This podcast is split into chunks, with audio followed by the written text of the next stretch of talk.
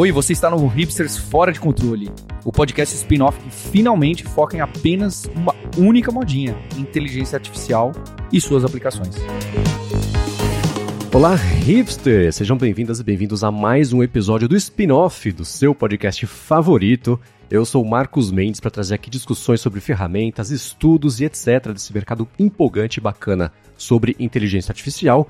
E antes da gente ver com o que a gente vai conversar hoje, eu quero falar para vocês sobre a imersão dados com análise que usa inteligência artificial. Então, planilhas, dados, I A, no-code, low-code. A Alura vai fazer cinco aulas gratuitas para você poder aprimorar suas habilidades em Excel e Python também com ChatGPT e outras ferramentas de I A. Então, não perde, você pode aumentar a sua produtividade, transformar dados em insights bem valiosos com agilidade. Você vai aprender na prática desafios e também com acesso a uma comunidade exclusiva do Discord, e vai ser na mão da Stephanie Mônica, que participou do último episódio do Hipsters Fora de Controle e também do episódio que saiu na última terça-feira do Hipsters ponto tech. Ela é cientista de dados sênior da Heineken. O Fabrício Carraro, que vocês já conhecem, Product Manager da Alura, o poliglota viajante, que também apresenta o Dev's Sem Fronteiras, e o Marcel Almeida, que é C E O da P M três, imersão dados com análise que usa inteligência artificial. Vai rolar de quatro a oito de setembro e tem link na descrição do episódio para você não perder. Aproveita lá e agora sim vamos ver com o que a gente vai conversar no episódio de hoje.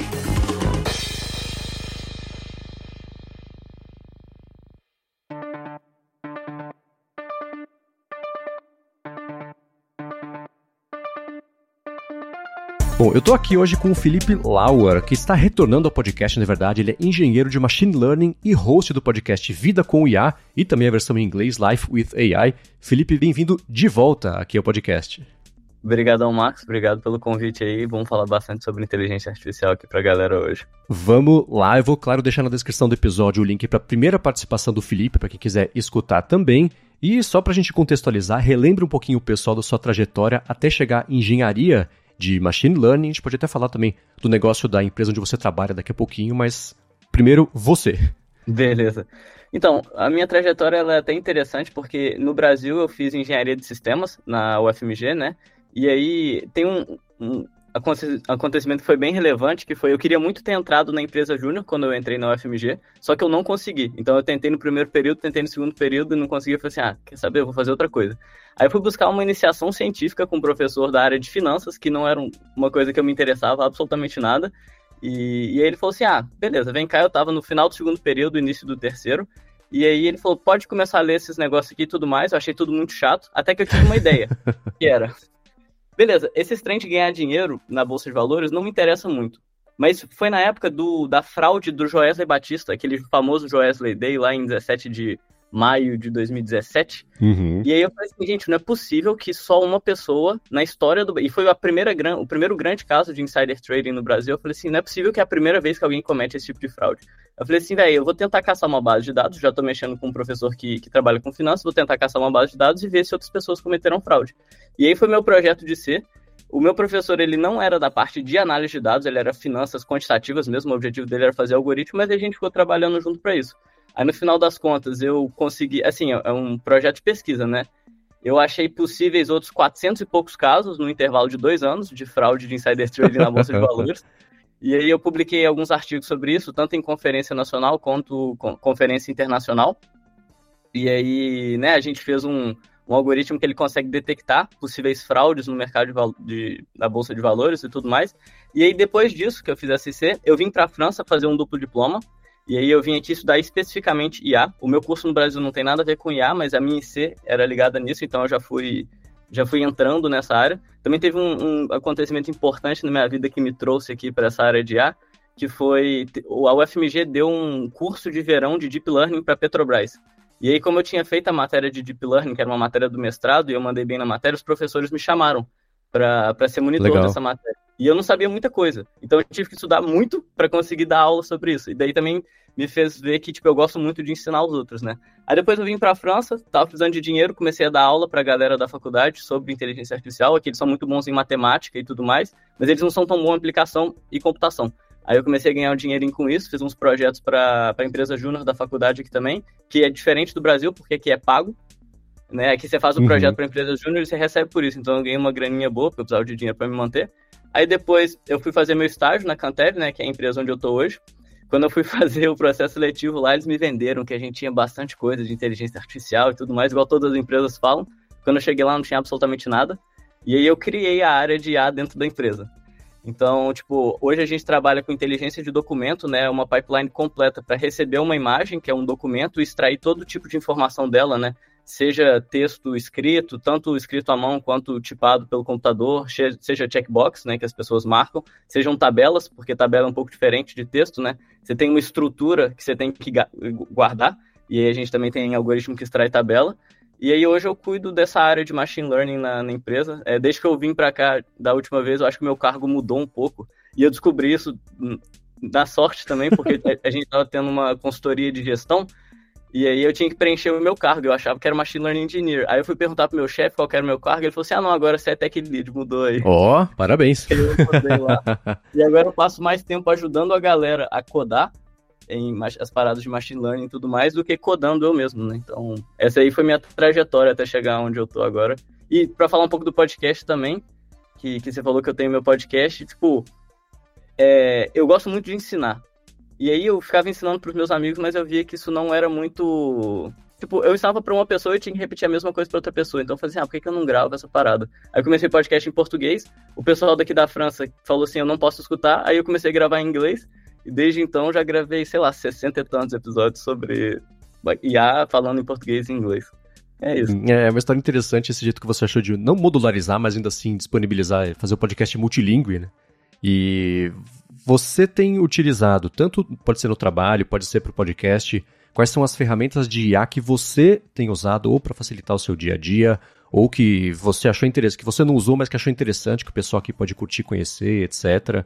O que, que pintou de novo aí da sua última participação para agora, que tá chamando a sua atenção? Ah, que tá chamando... Assim, o que eu uso no dia a dia, para mim mesmo, eu uso o ChatGPT para me ajudar em tarefas simples, né? Às vezes tem que escrever um e-mail e tudo mais, aí eu uso o ChatGPT até para ajudar a codar, né? Por exemplo, a regex. Ele basicamente resolveu o problema de regex em programação, né? Que é um trem super complexo e o ChatGPT funciona muito bem, mesmo na versão três ponto cinco.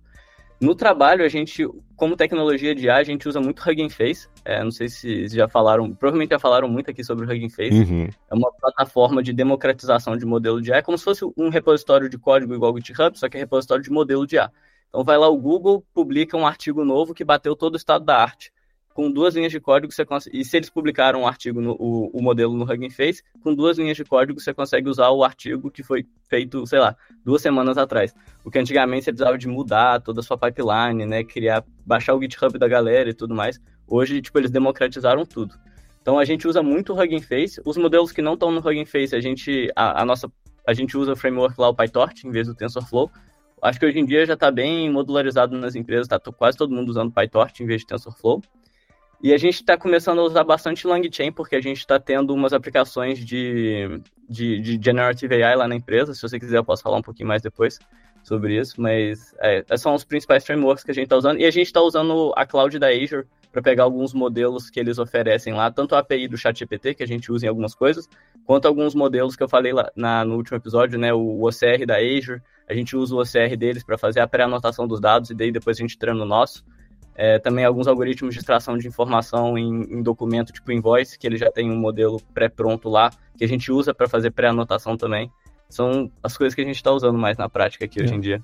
Bacana. A gente costuma falar sempre sobre PyTorch, é, quase todo episódio a gente fala sobre isso, Hugging Face também, né? O próprio LangChain é uma coisa que o Sérgio, por exemplo, é, vê muito utilidade e gosta bastante de falar.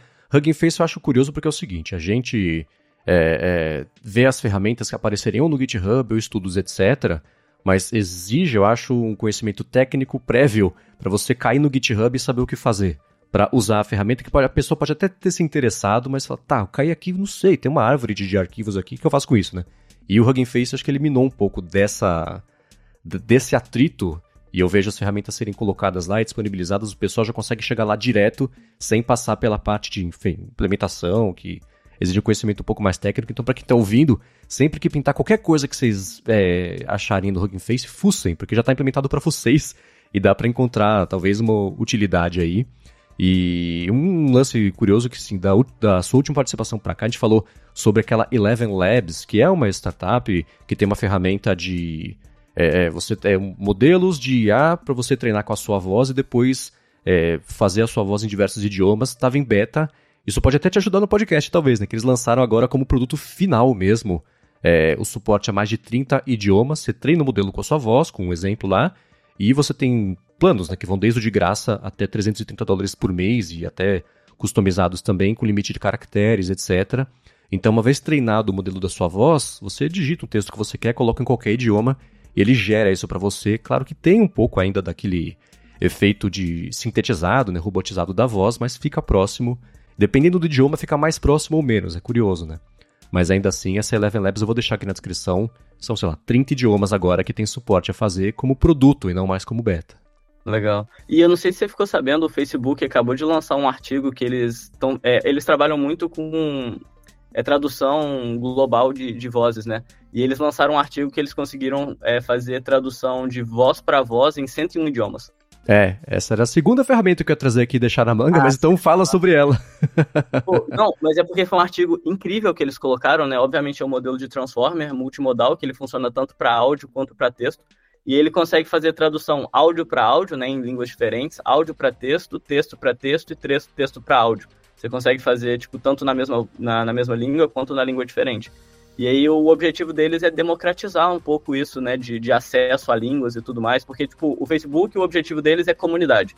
E eles também desenvolvem o metaverso, né?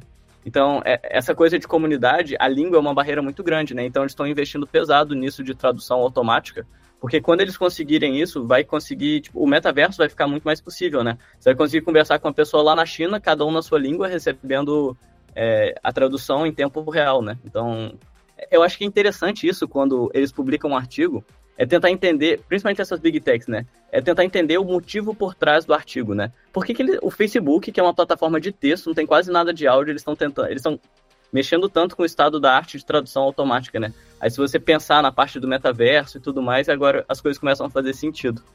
Totalmente. E, assim, a Meta e o Facebook, a Meta, a, todo mundo, eu acho, todo mundo não sei, né? Muita gente tem um pé atrás por conta do histórico da empresa, etcétera, é, de desconfiança de privacidade, dados, aquela coisa toda, mas é inegável o trabalho que eles têm feito de é, não só avançar, mas disponibilizar os modelos open source, etcétera. Esse que você falou específico é o Seamless M quatro T.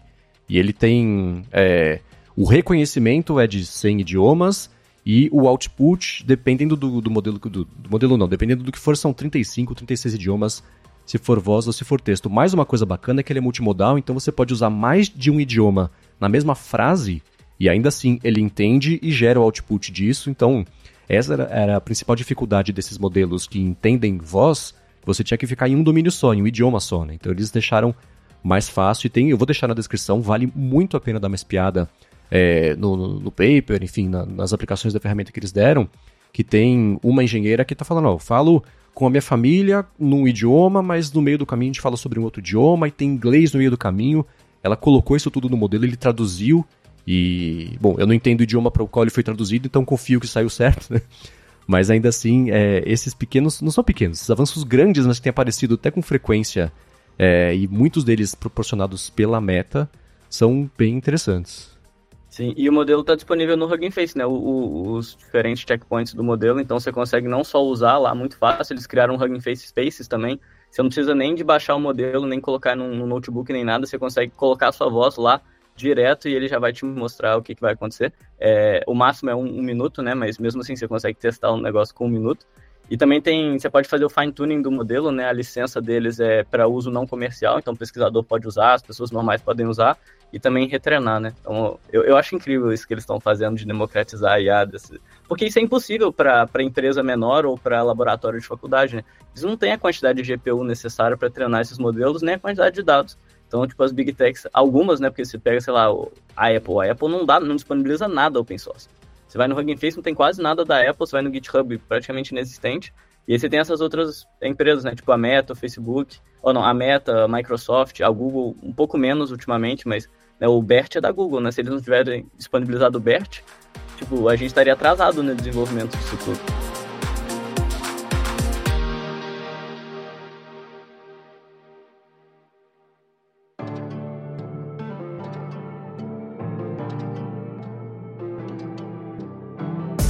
Cue, para essa segunda parte, dá para fazer uma boa ponte com o que você acabou de falar, né? A gente fala nessa segunda parte do episódio sobre os estudos e caminhos e ferramentas, a gente viaja um pouco mais aqui sobre o caminho que os diferentes, as diferentes aplicações de I A vão tomar, e você falou a, Meta, a Apple ser mais fechada em relação a isso, tá? Eu lembro que foi principalmente no caso das pessoas que iam para a Apple trabalhar com machine learning e todas essas partes adjacentes.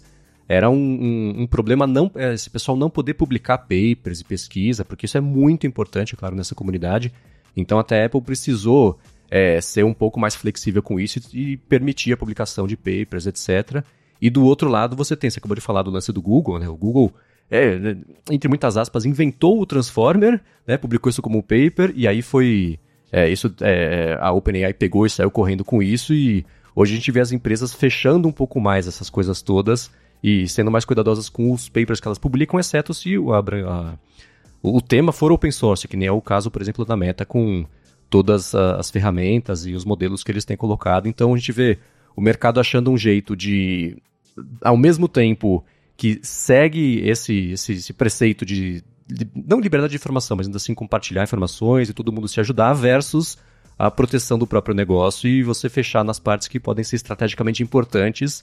E, enfim, né, se o Google inventasse o transporte, o Transformer hoje, eu acho que dificilmente eles publicariam isso num paper para qualquer um poder pesar, pegar e etcétera, né? Não, a Google não está publicando quase nada, tipo... Assim, eles publicam muita coisa, mas mesmo que eles publicam, eles não estão soltando o código. O Facebook, a Meta solta o código de tudo, né? Mas isso é interessante porque se você pegar onde que vem o dinheiro da Google, né? Claro, você tem o buscador e tal, que dá uma grana, mas você também tem o Google Cloud. Então, se eles publicarem muito do que eles estão fazendo dentro dos modelos usados na Google Cloud, que é uma fonte de renda deles, eles vão perder um pouco é, esse conhecimento técnico específico do modelo, porque a galera da Microsoft nu, a galera da Google teve essa ideia aqui, vão implementar aqui, eles têm os mesmos recursos para implementar. O Pace, a Meta, como eles não vendem os algoritmos, eles não ganham dinheiro com isso, eles não estão nem aí, desenvolver um negócio novo, vou lá e boto open source. Até porque eles não têm concorrência, né, no que eles fazem. Sim, e uma coisa que a gente já hipotizou aqui é que um dos objetivos da Meta ao lançar os, os modelos, estudos e tudo open source, etcétera, é justamente bagunçar um mercado que a OpenAI parecia estar colocando um domínio cada vez maior, né? Então, a OpenAI tem o modelo dela, tem aquela confusão de... Tá na dúvida se é produto, se é... Né, se, para quem que ele é voltado, a gente explorou isso no episódio passado, vale a pena dar uma escutada. Mas o Facebook tá bagunçando isso e colocando... Você vê o Llama, o Llama dois, né? Acabaram de lançar o Code Llama, que é para é, a I A para código, né? E tem um benchmark que é o Human Eval. Ele ficou entre o G P T três ponto cinco e o G P T quatro. É construído em cima do Llama dois, tem modelo de sete bilhões de parâmetros, treze bilhões, quarenta e três bilhões. Então... É, você vê, é a, é a segunda coisa que a Meta disponibilizou na última semana que a gente está falando aqui e que inevitavelmente vai gerar um impacto não só da galera que vai adotar isso, mas promover ainda mais é, ferramentas e é um, é um momento bem interessante para esse mercado. É, e com um grande diferencial que você pode fine-tunar os modelos da Meta, né? Porque como eles disponibilizaram o modelo e não a A P I, você consegue fazer o fine-tuning, né, do, dos modelos com seus dados. Agora, a OpenAI, não sei se você viu que eles abriram, disponibilizaram a API de fine-tuning para o G P T três ponto cinco, o ChatGPT. Uhum. Só que é caríssimo, né? E, e aí, tipo, o negócio é, eles cobram barato para você fine-tunar, eles dão até um exemplo lá, para você fine-tunar com não sei quantos dados, não sei o que, daria quatro dólares. O negócio é que desde que você fine-tunou, você vai colocar esse modelo hosteado lá no servidor deles e para você usar, você vai gastar uma grana. E é uma grana que você vai gastar infinitamente. Então, aquele custo de aquisição de cliente que eles fazem, tipo, eles não botam todo o custo do treinamento porque eles sabem que o lifetime value, né, de você usando esse modelo infinitamente vai ser gigantesco. Então, é assim, a minha ideia que eles têm com o ChatGPT hoje, que obviamente o ChatGPT ele é deficitário, ele, ele dá um prejuízo homérico, provavelmente. O que eles estão querendo é que as empresas usem tanto o ChatGPT que elas vão se tornar escravas do, do algoritmo e elas não vão mais funcionar sem o algoritmo, e aí eles vão começar a ter um lucro absurdo, tanto aumentar o preço, porque você não vai poder sair, quanto todo mundo vai usar, então você vai ter um volume muito grande. É um pouco também a abordagem que a Microsoft fez com, com Word e com Excel antigamente, né? Eles deixavam todo mundo piratear, até que as pessoas só sabiam trabalhar no Excel e as empresas eram obrigadas a pagar o plano Enterprise. Uhum. Então, eles estão meio que fazendo isso de novo, né? E a Microsoft tem quarenta e nove por cento da OpenAI. Sim, então. E a Microsoft tem um belo know-how que ela tem o Azure, né? E do outro lado você tem a... Nesse mercado é a Amazon e a Microsoft competindo, então acho que você falou muito bem, a OpenAI... pode estar buscando virar essa, essa parte essencial do negócio das empresas com essa tecnologia que é incipiente, vai ficar mais difícil ainda as pessoas se livrarem dela, porque vai estar arraigado no modelo de negócios da empresa, né? E o fine-tuning, como você adora ensinar, você vai ter uma metodologia muito melhor para explicar isso do que eu. É a, a, um treinamento específico de um modelo para as informações da empresa ou da pessoa, é isso? É, então, o, o modelo, hoje em dia a gente tem o termo foundational model, né, que são os modelos de fundação, acho que seria a tradução para português, que é um modelo que ele já entende muito bem o domínio específico, né, então o ChatGPT em si, ele entende muito bem o texto. E aí, o que que é fine-tuning? Ele vai se especializar mais na tarefa específica do que você quer. Então, como, como que a gente treina esses modelos antigamente, né? Vamos, vamos pegar antes do ChatGPT, porque eles usam reinforcement learning com feedback humano para treinar, mas o pré-treinamento desses modelos é um pré-treinamento self-supervisionado, onde, por exemplo, o ChatGPT, ele vai completando a internet. Então, você dá o início de um texto para ele, ele tem que completar esse texto. E completando esse texto, ele vai aprendendo tanto semântica, tanto sintática, quanto o que está escrito lá. Então, se eu coloco lá, tipo, ele tem que completar uma equação matemática, dois mais dois é igual... Ele, para colocar o quatro lá, que é o que ele tem que prever, ele tem que entender que dois mais dois quer dizer que eu tenho que somar esses dois números e que a soma deles dá quatro. Então é assim que o ChatGPT é treinado. Você tem outros modelos que são treinados para, por exemplo, completar palavras no meio da frase, né, que é um negócio que chama de Masked Language Model, né, que é modelo de linguagem mascarado, eu acho, que você dá uma frase para ele e você exclui três palavras aleatórias dessa, dessa frase. E o modelo tem que prever quais são as palavras que você mascarou, né? Então, o modelo, para conseguir prever essas palavras, ele tem que entender todo o contexto da frase, tudo mais, plural, singular, masculino, feminino, para conseguir fazer isso. E depois que o modelo é pré-treinado desse jeito, ele entende a linguagem em si. E depois você faz o fine-tuning, né, que é para a tarefa específica que você quer. Então, dado que você tem, por exemplo, um modelo que ele entende o texto, você consegue fazer esse modelo analisar o sentimento de um texto. Você consegue fazer esse modelo extrair algumas entidades. Por exemplo, se isso, se isso aqui é uma empresa, se isso aqui é um nome, se isso aqui é, sei lá, um, um tipo de, sei lá, nome de cachorro e tudo mais. E aí, tipo, assim, isso é o, o pré-treinamento, né? E a parte de fine-tuning é você fazer o ajustamento, ajuste fino. Quando a gente está falando do ChatGPT, são modelos que têm um pré-treinamento e eles já sabem fazer qualquer tipo de tarefa. Só que quando você faz o fine-tuning, você vai especificar como que você quer o estilo de output, como que ele tem que agir em determinada situação e também as coisas específicas da sua empresa, né? Você consegue treinar os, do, os documentos internos e tudo mais. E aí, se você tiver um modelo hosteado no seu servidor, obviamente você não vai dar... Gente, por favor, não manda dados sigilosos para a OpenAI, porque eles ficam com dados para eles. Se você quiser usar o modelo com documento da sua empresa, usa a, a API da Microsoft, porque a API da Microsoft, ela não guarda os dados, a API da OpenAI, ela guarda. Isso é muito importante. Não, não esqueçam disso, por favor. É, existem dois riscos associados a isso, pelo que eu entendo. Primeiro, esse, né? Existe até você fazer o opt-out das informações serem usadas, né? Ou para fazer a retroalimentação do modelo, para fazer o retreinamento, etcétera. Mas você está colocando os dados de uma empresa, dados sigilosos, ele está sendo trafegado para a internet, nunca é uma boa ideia. E a, o segundo risco é o seguinte, né? Se você tem uma empresa, uma pessoa que trabalha numa empresa com dados sigilosos está usando o, o ChatGPT por algum motivo. Se a conta dessa pessoa for comprometida... As informações vão estar lá de bandeja para alguém dar uma espiada. Aí não é a OpenAI, é, aí é um mau agente mesmo, mas existem esses dois lados do risco, né? Um de você compartilhar com a OpenAI, que tem... A gente não teve ainda nenhuma comprovação de que ela não é irresponsável com os nossos dados. Isso é uma coisa, mas ainda assim... É... O, o Felipe reagiu aqui, não sei. Tem alguma coisa... É, tem algo que eu não tô sabendo? Não saiu nada. Gente. Mas, mas se você pensar que o modelo ele vai ficando melhor, teoricamente, a cada iteração, é porque ele tá usando os nossos Sim, dados, né? É. E há quem diga que... Eles estão usando de graça. Quando, quando você não paga pelo produto, você é o produto. E, assim, não, não vou dizer que tá certo ou tá errado o que eles estão fazendo. Se a gente tá usando, a gente tá...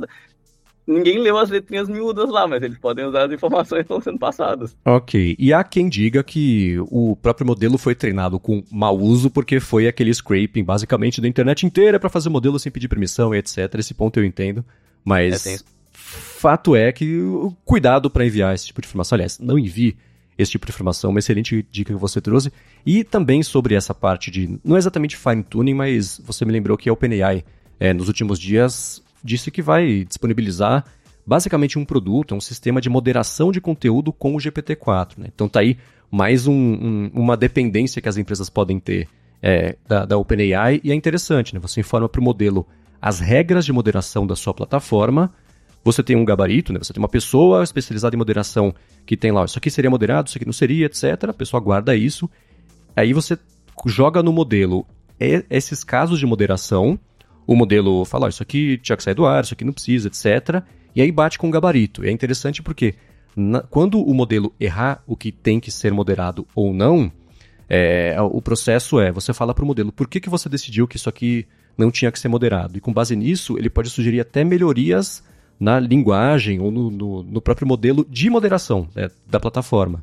Então, ele vai se treinando a moderar melhor e com esse autotreinamento ele também ajuda a identificar pontos que podem melhorar, deixar as regras mesmo de moderação mais claras, o que é um jeito interessante. A gente treinar o modelo para o modelo treinar a gente depois e a coisa evoluir meio junta, né? É. Mas o chat, o G P T quatro, ele tem uma capacidade muito grande de reflexão, né? Isso daí já, já foi testado. A gente mesmo já testou lá na empresa. Tipo, ele é muito bom refletindo sobre as coisas que você conversa com ele para tomar melhores decisões. Mas sabe uma coisa interessante? Porque a, acho que quando você fala assim, você acha que esse modelo ele é retreinado ou como que ele aprende isso? Tipo, na sua cabeça, como que funciona isso, Marcos? Na minha cabeça? É. eu, eu vou interpretar o que eu li, basicamente, Aham. né? Que é isso. É, você, é que nem você pedir, por exemplo, para você ter... E a gente já viu as falhas do, do, do ChatGPT, né? De você, me fala um fato, ele fala um fato errado, você fala, você tem certeza? Ele, não, putz, verdade, aqui, escuta, eu errei, né? Que são... Ele pega como input que você questionou a resposta, ele automaticamente já migra para uma resposta diferente porque ele entendeu que ele errou. Mas a, o, o funcionamento, a lógica por trás disso, eu estou bem ansioso para aprender com você. Então, na verdade é que não existe retreinamento nem nada. A única coisa é que o, o chat que você vai conversando com ele, ele inclui isso no prompt, né? É, acho que talvez faça sentido eu explicar um pouquinho como é que funciona, o que está acontecendo por trás do chat G P T, né? Porque quando você usa a API, você tem que literalmente dar todas as informações. Então, a primeira coisa que o chat G P T tem no histórico dele, antes de você começar, é você é um chatbot. Então, ele vai agir como um chatbot. Por exemplo, se você quiser o ChatGPT haja para você como uma calculadora humana, você vai colocar, você é uma calculadora humana, você é um médico que entende muito disso, você é um carteiro que entende muito bem de, sei lá, endereços no México. Se você falar isso para o ChatGPT, ele vai agir como tal. Isso daí já é uma primeira coisa que a galera acho que não sabe muito bem. Você consegue fazer o ChatGPT agir do jeito que você quer.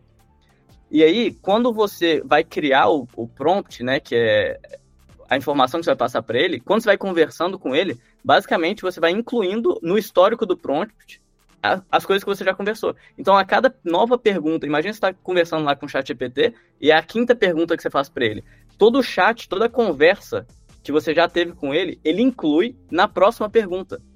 Entendeu? As pessoas acham que ele tem memória, mas na verdade ele não tem memória. A memória é literalmente todo o texto que já foi incluído nessa conversa, que já aconteceu, você inclui na próxima pergunta.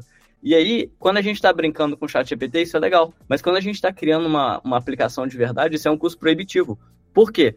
Porque se você tiver uma conversa muito longa com ele, o seu sexto prompt, ele vai conter todos os últimos cinco, mais a resposta dele, e você está pagando por todos esses tokens. Então, assim, é, as pessoas acham que tipo, ele tem memória, que ele lembra das coisas, mas na verdade não, você só inclui toda a conversa que já teve No, no prompt, e daí você faz a nova pergunta. E a partir de tudo isso que já aconteceu, ele, ele dá a resposta. Agora, como que ele dá a resposta aí é um mistério, né? Nem, é. nem a galera do OpenAI sabe dizer. Mas o que acontece na prática é isso. É interessante porque você trouxe aqui um, um assunto que já faz alguns episódios que a gente não trata, que é o lance de tokenização, limite de tokens, etcétera. E eu acho que isso é um sintoma positivo, na verdade, de que essa é uma limitação que aos pouquinhos as ferramentas vão começar, estão conseguindo já eliminar. Então você tem, por exemplo, o Cloud e outras I As conversacionais que tem umas janelas cada vez maiores de, de, de tokens para poder tratar e lidar e, e durante a interação isso ser utilizado. A OpenAI tem uma limitação um pouco maior, mesmo porque isso faz, essa limitação faz parte, de certa forma, do modelo de negócios deles, né? Porque é, é, é importante isso. Então, a gente, eu acho que é uma coisa positiva a gente não ter falado tanto sobre tokens, porque dá para ver que isso é um dos problemas que aos poucos vão ser eliminados, já vêm sendo eliminados por I As que não são exatamente a, a OpenAI.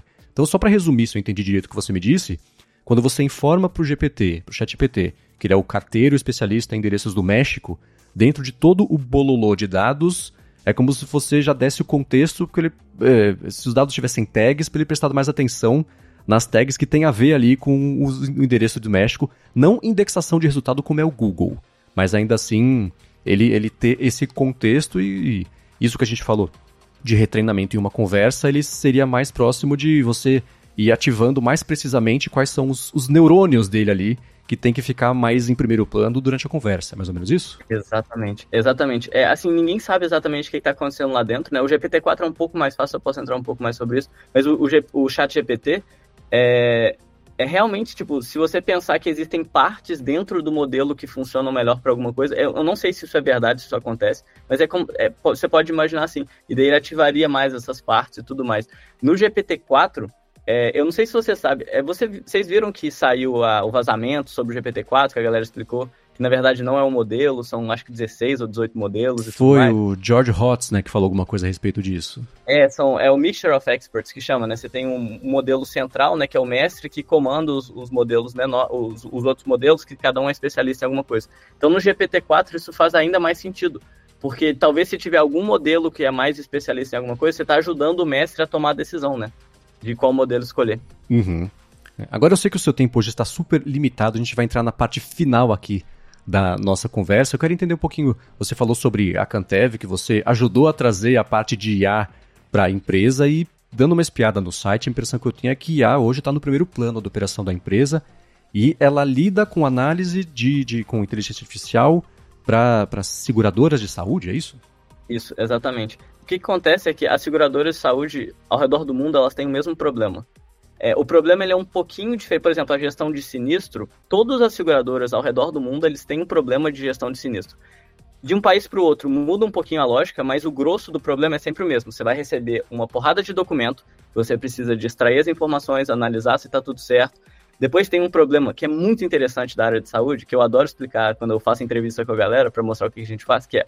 O médico, ele vai lá e escreve um diagnóstico do que, que aconteceu pra, com você. E daí ele coloca os tratamentos que você teve que fazer e tudo mais. E aí depois você pede o reembolso a partir do, do diagnóstico, né? Você pede para ser reembolsado na seguradora a partir do diagnóstico e dos tratamentos que você fez. Só que pra seguradora, o que, que o médico escreveu é irrelevante. Eles não usam a descrição do médico. O que eles usam é o código médico, que existe um código I C D, né? Que em português é C I D, que é o código de, que encoda os diagnósticos que existem, e o código C P T, que fala dos tratamentos. Então, por exemplo, se você quebrou a perna esquerda, se você quebrou a perna direita, se você quebrou as duas pernas, é a mesma coisa, porque só tem um código que, é, que vai relacionar a essa parte de quebrar a perna. Tratamento é a mesma coisa. Se você teve, sei lá, o honorário médico de trinta minutos de consulta ou de, sei lá, uma hora de consulta, é o mesmo código C P T. Entendeu? Para essas coisas. Eu, eu tô dando um exemplo bem grosso, assim, mas é assim que funciona. E aí existem milhares e milhares de códigos C I D e códigos C P T, e a partir do diagnóstico e do tratamento escrito pelo médico, a gente tem que prever qual que é o código. Então você tem aí uma classificação de N L P aí com, sei lá, mais de cinco, dez mil classes. Então é um problema muito legal que a gente também trata depois de extrair a informação. E, e aí, tipo, a, a I A é core, né, nesses nossos produtos, e aí eu, eu, eu faço a gestão dessa parte de I A, tanto a galera... Que, que faz as tarefas de I A, né, qual que é o roadmap do produto em relação a I A, quanto ajudar o time de business. E a gente também tem alguns outros produtos que a gente usa um pouco de I A, por exemplo, detecção de fraude. Tem um tipo de fraude que é modificação de documento, né? Então, você está pedindo reembolso lá, pedindo dez mil, mas na verdade o documento foi modificado por você. Então a gente também usa I A para fazer isso, é, para fazer detecção de fraude de vez em quando. Depois que a gente tem uma base de dados bem estruturada, a gente roda alguns algoritmos. Aí, obviamente, não é deep learning, né? Porque machine learning funciona melhor, os modelos de árvores e tudo mais. Mas é, a gente usa bastante I A para bastante coisa. E eu fico muito feliz porque quando eu cheguei não tinha nada, e aí meio que eu criei toda essa área de I A em diferentes frentes. E é, é interessante, e eu fiquei bem curioso, eu não sei quanto tempo dá para a gente entrar nesse detalhe, mas você me falou sobre como os modelos que vocês vêm desenvolvendo e treinando relacionam o C I D com o catálogo, basicamente, de, de, de medicamentos, os tratamentos, etcétera. Até que ponto isso é interpretativo? Digo, uma doença pode ser tratada de diversos jeitos, e eu, vocês têm que tomar o cuidado do modelo não interpretar que o jeito de, que foi descrito pela médica para fazer aquele tratamento não é uma coisa errada, só é um remédio diferente do que o, o mais comum de ser receitado para aquela doença. Como é que vocês evitam esse, esse tipo de erro interpretativo e diagnóstico mesmo de como é tratar a doença? Uma, uma ótima pergunta. O que acontece é que existe uma hierarquia nesses códigos, né? Então você consegue ter códigos mais generalistas até códigos mais especialistas. Então, sei lá, se você pega o código Z trinta e um, você tem depois o Z trinta e um ponto um, ponto dois, ponto três, que eles vão especializando cada vez mais. Então a gente não necessariamente precisa de acertar o último ponto de granularidade, que vai dizer realmente o cara quebrou a perna porque ele estava andando de moto. Existe um código C I D que fala isso. Ou ele quebrou a perna porque ele está andando de carro. Às vezes, só por saber que ele quebrou a perna já é suficiente, uhum. entendeu? Então, mas, mas essa pergunta de tratamento e diagnóstico é muito bom. O que a gente faz, a gente primeiro faz o tratamento, depois a gente faz o diagnóstico. São códigos diferentes, são literaturas de código diferente, né? Um é o C I D, o outro é o C P T. Só que aí depois o que a gente faz é a consistência médica. Então, a gente tem que ver se o tratamento que a pessoa fez para esse diagnóstico faz sentido. Sim. E aí a gente usa tanto o método estatístico quanto a correlação dos textos em si, né? A gente usa, tipo, a estatística para dizer se isso já aconteceu no passado, mas o problema de usar só os dados do passado é que, às vezes, eles estão errando, né? Isso aí é uma coisa muito interessante que a gente viu quando a gente foi fazer o benchmark dos nossos algoritmos, é que, às vezes, tipo, a gente vê, poxa, a gente está aqui, sei lá, com sessenta por cento de precisão. E aí a gente vai ver alguns casos, eles erraram. E a gente acertou, entendeu? Então, isso é uma parada muito doida, porque tem uma outra coisa muito legal. Agora eu vou até entrar dentro desse assunto, que é muito legal. Existe um dataset médico global que chama MIMIC. É um dataset de código I C D, código C P T e tudo mais. E aí, o que, que a gente testou? A gente foi ver se a gente consegue treinar um modelo nesse MIMIC, que é o dataset global, e testar nos nossos, nos nossos clientes. E aí, a gente viu que funciona pior do que treinar no nosso próprio cliente. Por quê? Porque médicos ao, longo, ao redor do mundo faz, faz, colocam códigos diferentes. Então, mesmo que exista um código global, cada hospital, cada país, a galera faz um pouquinho diferente. Então, o que, que a gente fez é que a gente pegou... Mentira, a gente, é, a gente não pode usar esse, esse modelo da literatura porque o dataset não pode usar para comercial. A gente fez isso só em teste. Mas é, aí a gente viu que, na verdade, é mais fácil de só treinar com, com o modelo, do, com os dados do cliente mesmo, e é isso. E pra gente finalizar aqui, me diz uma coisa, né? A gente vê e já discutiu aqui, vai voltar a discutir no podcast também sobre como a I A vai alterar pro lado de pacientes o mundo da saúde e, e a parte tanto diagnóstico quanto de, de prognóstico, etcétera. É, do lado das seguradoras de saúde que você tem visto aí, primeiro, qual tem sido... Eu vi um estudo que saiu, a S and P fez o levantamento e mostrou que as empresas têm uma dificuldade inicial de adotar ferramentas de I A porque os modelos de dados são uma bagunça, porque não foram Nossa. feitos e pensados, estruturados, para depois treinar um modelo de I A, né? Mas é, eliminando essa, essa parte do problema, o que você vê aí que está apontando esse mercado, que a I A vai poder melhorar tanto a operação das seguradoras de saúde, como é que isso se traduz para benefícios para pessoas seguradas também? Não, realmente o dado da galera é uma loucura. Tipo, a gente tem cliente que eles não têm o histórico de, de C P Ts no, na base de dados. Então, tipo, eles não sabem se eles estão reembolsando de forma correta. Às vezes o cara, sei lá, tá com dor de cabeça e pediu um reembolso para tratamento de, sei lá, quebrou a perna e a galera tá pagando, porque eles não têm na base de dados históricas. Eles não, eles não verificam. Então, assim, uma coisa que eu acho que vai acontecer. Primeiro que o, o tempo para você processar um sinistro vai ficar muito mais rápido. Porque, por exemplo, a gente tem um cliente no México que a gente diminuiu, de... eles demoravam sete dias para reembolsar o cliente. Eles estavam perdendo muito cliente porque a galera demorava muito tempo. Imagina você tem que fazer, sei lá, um empréstimo no banco para pagar seu tratamento de duzentos mil dólares no hospital e aí você demora sete dias para receber esse dinheiro de volta. Isso aí pode ser um grande problema, né? E aí eles estavam perdendo cliente por causa disso. A gente diminuiu o tempo médio de sete dias para dois dias. Então, assim... e com isso, assim, é até meio paia de falar, mas... alguma galera perde emprego, né? Porque se você tinha um tantão de gente para fazer essa tarefa manual de extrair informação, de verificar, e agora você tem vários algoritmos que fazem isso tudo para você e as pessoas só precisam de verificar que o algoritmo tá certo, você precisa de menos gente para fazer a tarefa muito mais rápida. Então, eu acho que as seguradoras elas vão conseguir melhorar o produto delas, os produtos vão rodar mais rápido e tudo mais. Então, essa parte da detecção de fraude, acho que a galera vai conseguir fraudar menos, porque assim, tem casos ridículos de fraude. A gente viu um caso lá, teve uma pessoa que, durante dois anos, ela pediu um tratamento diferente por semana. Gente, como que eles não conseguiram pegar isso? Tipo assim, é, é uma coisa básica, assim, sabe? Estatística básica pega esse tipo de caso e a galera não tava pegando. Então, eu acho que menos gente vai conseguir fraudar e menos gente fraudando, usando algoritmo para fazer isso, talvez os preços vão ficar um pouco mais baixos, mas eu não sei se eu confio tanto no capitalismo para isso acontecer, né? Eu acho que eles só vão lucrar mais. Eu acho que do lado do produto, uma coisa que eu vejo muito, né? Aí, tirando uma coisa que a gente não faz, é essa parte de seguradora específica para você, né? Você consegue compartilhar mais os seus dados com a seguradora e você vai ter um preço diferenciado. Por exemplo, já está acontecendo com seguradora de carro, né? Se você compartilhar os seus dados de direção, a seguradora pode te cobrar menos ou mais porque você é uma pessoa que dirige bem. Então, eles não vão mais fazer produtos pela média. Eles vão fazer produtos específicos para cada pessoa se eles tiverem acesso aos dados dessas pessoas, né? Mas aí já, já não é só uma seguradora de carro, né? Eu acho que é mais uma startup que foi feita para isso. Porque mudar todo o jeito que uma seguradora é feita é muito difícil, né? Porque eles têm uma, um lucro absurdo, né? Porque tem muita gente lá e já são empresas que estão lá há muito tempo. E, assim, eu espero que tudo comece pelo ajeitar a base de dados, porque a base de dados deles, pelo amor de Deus, a gente não pode confiar em nada, tipo, você não pode treinar modelo na base dos caras, você não pode validar seus algoritmos com os reembolsos históricos deles, você tem que fazer tudo.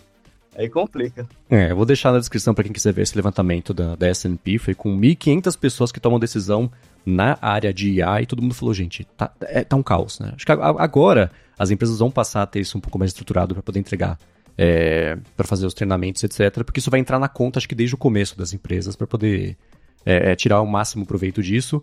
E, bom, Felipe, muito obrigado por ter disponibilizado o seu tempo é, nessa manhã para a gente gravar o episódio de hoje. Eu vou deixar, é claro, aqui na descrição do episódio também os links para o podcast do Felipe, tanto em português quanto em inglês, para quem quiser assinar. Lembrando, passem na descrição, também tem em alura.com.br barra imersão traço dados traço IA para vocês não perderem a chance de aumentarem a produtividade, transformar dados em insights bem valiosos com agilidade. E vou também deixar aqui para você poder escutar e expandir, caso você não tenha feito isso ainda. Na última terça-feira saiu o episódio do Hipsters.tech, Dados, I A e Low Code, falando sobre essa nova imersão, justamente com a Stephanie Mônica, com o Fabrício Carraro, Paulo Silveira, claro, e o Marcel Almeida. Hipsters, muito obrigado pela audiência de vocês e na sexta que vem tem um novo episódio do Hipsters Fora de Controle. Até lá, Hipsters, abraços, tchau.